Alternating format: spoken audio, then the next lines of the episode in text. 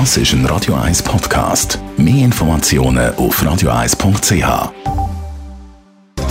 Netto, das Radio 1 Wirtschaftsmagazin für Konsumentinnen und Konsumenten, wird Ihnen präsentiert von Blaser Greinicher. Vertrauensvolle Beratung und Verkauf von Immobilien. blasergreinicher.ch Dave Burkhardt.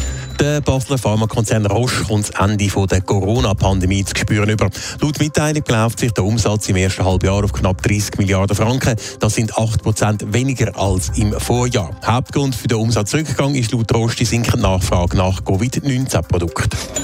Der Schweizer Lebensmittelkonzern Nestle ist auch in diesem Jahr bis jetzt deutlich gewachsen. So leitet der Umsatz vom weltgrößten Nahrungsmittelhersteller mit Sitz in der Schweiz im ersten Halbjahr um knapp 9 Prozent auf über 46 Milliarden Franken zu. Das Wachstum ist vollständig auf Preiserhöhungen zurückzuführen. Mengenmäßig hat Nestle nämlich 0,8 Prozent weniger verkauft.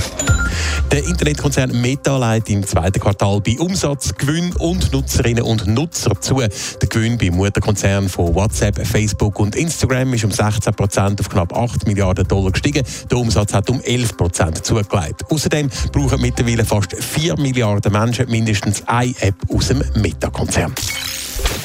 Also sind in den Sorgenbarometer immer ganz weit vorne. Krankenkassenprämie. Mit der Krankenkasse selber sind Schweizerinnen und Schweizer aber eigentlich ganz zufrieden, Dave Burkhardt. Ja, das kann man so sagen. Grundsätzlich sind Schweizerinnen und Schweizer zufrieden mit ihrer Krankenkasse. Das hat eine repräsentative Umfrage vom Vergleichsdienst Moneyland ergeben.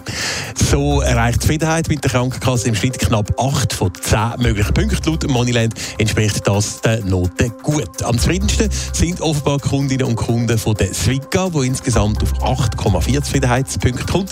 Knapp dahinter liegt KPT, auch aufs Zufriedenheitspodest schaffen es außerdem noch Telsana und die ÖKK. Am wenigsten zufrieden sind laut Umfrage die Kundinnen und Kunden von der Assura. Also im Großen und Ganzen schneidet die Schweizer Krankenkasse bei der Kundenzufriedenheit gut ab. Mit was können Sie denn vor allem punkten?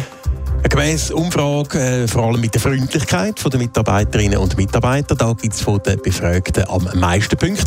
Auch die Richtigkeit und die Übersichtlichkeit der Rechnungen wird von den Schweizerinnen und Schweizer ihren Krankenkassen offenbar geschätzt. Genauso die Erreichbarkeit, die Schnelligkeit von Auszahlungen oder die Verständlichkeit von Kundeninformationen. Bemängelt wird vor allem ein Preis-Leistungs-Verhältnis der Krankenkasse. Da gibt es im Ganzen nur die Noten befriedigend.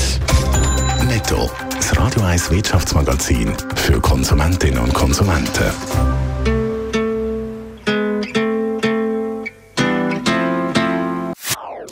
Das ist ein Radio 1 Podcast. Mehr Informationen auf radio1.ch.